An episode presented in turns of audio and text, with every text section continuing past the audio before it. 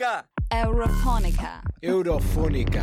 Quando l'Europa chiama, Eurofonica come sempre risponde. Venerdì durante lo spiegone vi abbiamo raccontato del Global Compact for Migration e delle critiche che sono state sollevate dai diversi stati europei.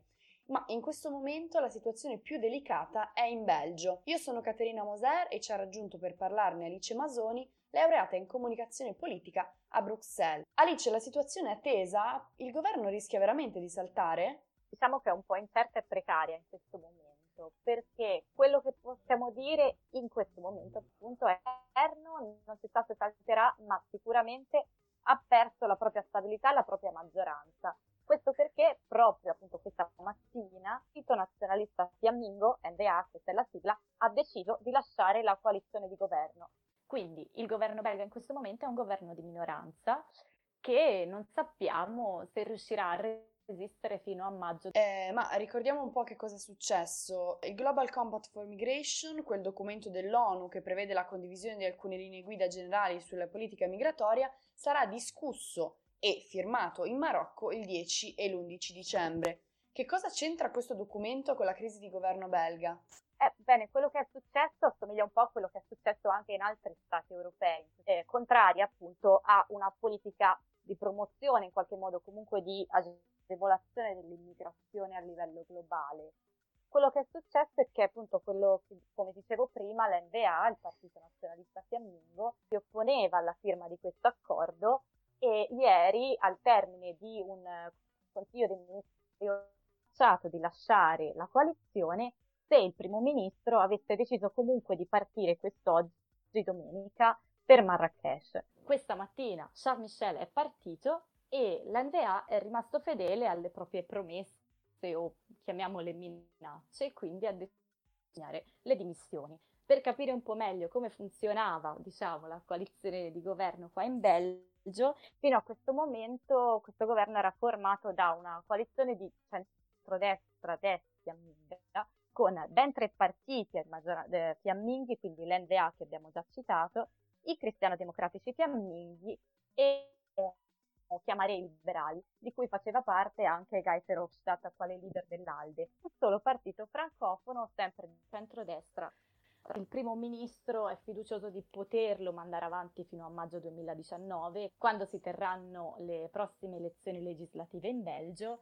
Quello che dobbiamo dire sono stati sostituiti due ministeri molto importanti che prima erano presieduti membri dell'NVA, questi sono il Ministero del, dell'Immigrazione, dell'Asilo e Immigrazione e eh, del Ministero dell'Interno, quindi insomma non cose da poco.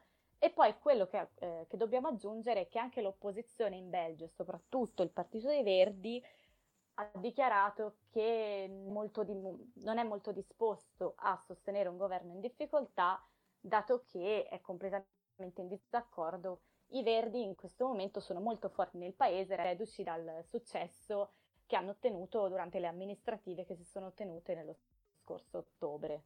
Senti, ne abbiamo parlato appunto anche durante lo spiegone, le linee guida del Global Compact for Migration sono linee guida molto generali, nello stesso modo in cui si sono opposti i partiti, il partito appunto di destra in Belgio, anche Salvini ha detto che l'Italia non ne farà parte e che Conte non andrà a Marrakesh. Ma secondo te perché opporsi così fortemente, insomma, in questo modo? Quello che mi viene da pensare è che la decisione presa da molti stati, come del Belgio, da una parte della coalizione di governo, di opporsi al Global Compact sia una decisione di fatto simbolica.